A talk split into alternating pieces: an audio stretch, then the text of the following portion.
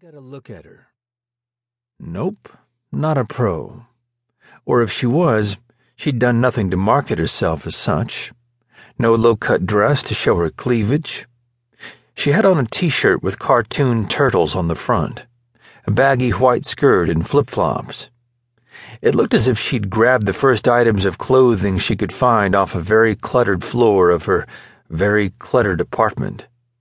Logan wasn't into clutter and he'd thought Helene wasn't either. He'd been wrong about that, too. That antique desk of hers had been plenty cluttered with a clown's bare ass. Mind if I join you? Miss Turtleshirt said. I'm having sort of a going away party. She waited until Logan mumbled, Suit yourself.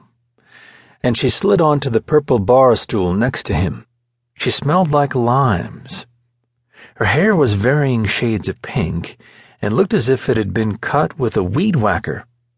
It was already messy, but apparently it wasn't messy enough for her because she dragged her hand through it, pushing it away from her face.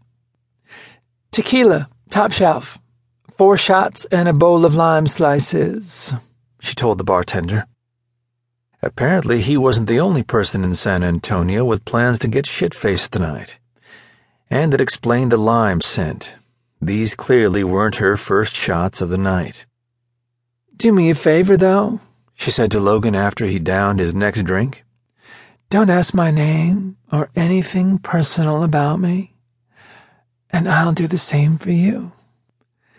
Logan had probably never agreed to anything so fast in all his life. For one thing, he really didn't want to spend time talking with this woman and he especially didn't want to talk about what had happened. If you feel the need to call me something, go with Julia, she added. The name definitely wasn't a fit. He was expecting something more like Apple or Sunshine. Still, he didn't care what she called herself, didn't care what her real name was either, and he cared even less after his next shot of Glenlivet. So, you're a cowboy, huh? she asked. The mind numbing hadn't kicked in yet, but the orneriness had.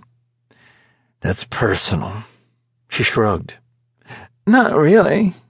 You're wearing a cowboy hat, cowboy boots, and jeans. It was more of an observation than a question. The clothes could be fashion statements, he pointed out. Julia shook her head downed the first shot of tequila, sucked on a lime slice, made a face, and shuddered. You're not the kind of man to make fashion statements.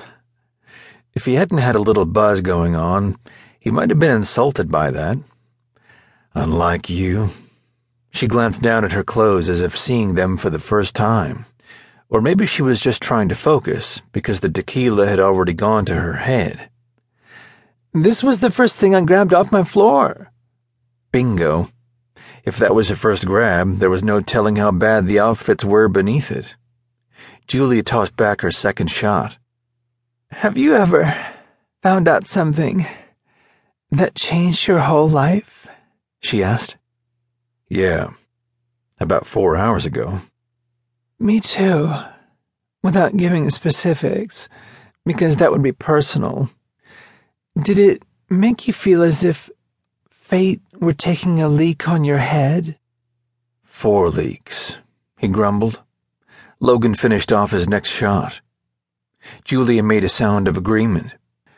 I would compare yours with mine, and I'd win, but I don't want to go there. Instead, let's play a drinking game. Let's not, he argued.